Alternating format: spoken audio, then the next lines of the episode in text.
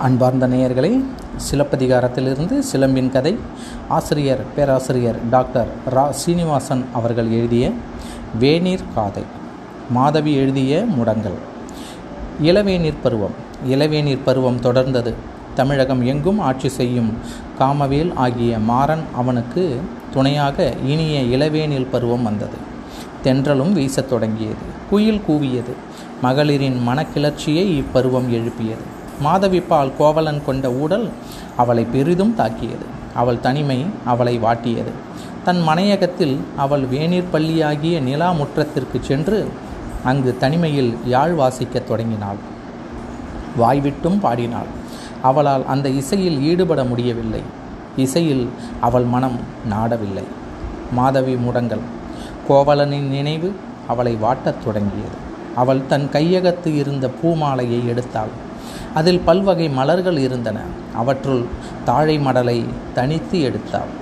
பித்திகை முகையை எழுத்தாணியாக கொண்டாள். செம்பஞ்சு குழம்பு அதனை மையாக கொண்டாள். இளவேனில் பருவம் ஆகிய இளவரசன் உயிர்களுக்கு மகிழ்வு ஊட்டுபவன். அதோடு மாலை பொழுதில் தோன்றும் வானத்து தீங்கள் கொடியது. தம் தலைவரை பிரிந்த மகளிரை வாட்டுவது மன்மதன் செயலாகும். இதனை யான் உணர்த்த தேவையில்லை. இதனை அறிந்து அருள்வீராக என்று வார்த்தைகளை சொல்லிக்கொண்டு வடித்து எழுதினாள். காதல் வயப்பட்ட அவள் மழலை சொல் போல் வார்த்தைகளை விட்டுவிட்டு கூறி எழுதி முடித்தாள். வசந்த மேனியை உடைய தன் தோழியாகிய வசந்த மாலையை வருக என்று அழைத்து அதனை தந்து அனுப்பினாள். இந்த முடங்களில் சொல்லிய செய்திகளை கோவலனுக்கு அறிவித்து அவனை இருந்து அழைத்து வருக என சொல்லி அனுப்பினாள். வசந்த மாலை அதனை எடுத்துச் சென்று கோவலனை கூல மருகு ஆகிய கடைத்தெருவில் சந்தித்து தந்தாள். அவன் அதை வாங்க மறுத்தான். மாதவியை பற்றிய பழைய நினைவுகள் அவன் மனக்குன் வந்து மோதின.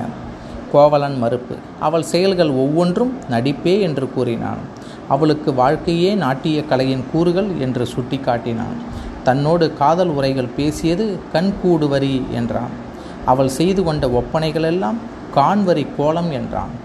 ஊடல் கொண்டபோது அடங்கியவளாய் ஏவல் மகளைப் போல் அடக்க ஒடுக்கமாக பணிந்து பேசியது உள்வரியாடல் என்றான். தன்னை தணிவித்த பொழுது முதுகுப்புறம் வந்து அணைத்தது புன் புறவரி என்றான். மற்றும் அவன் ஊடல் செய்கைகள் அனைத்தும் கிளர்வரி கோலம் என்றான். மேலும் தேர்ச்சி வரி காட்சி வரி எடுத்து கோல்வரி என்று பெயர்கள் தந்து அவள் செயல்களையெல்லாம் நடிப்பு என்று கடிந்து கூறினான். அவள் ஆடல் மகள் ஆதலின் இவையெல்லாம் அவளுக்கு கூடி வந்த கலைகள் என்று கூறி சாடினான். அதேபோல இந்த முடங்களும் அதன் செய்திகளும் போலிகள் என்று கூறி மறுத்தான். வசந்த மாலை அவள் என்ன செய்ய முடியும்? வாடிய உள்ளத்துடன் சென்றாள்.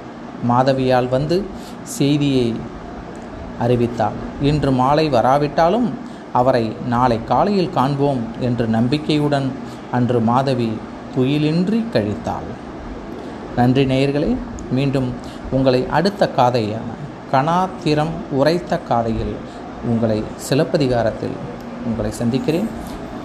நன்றி.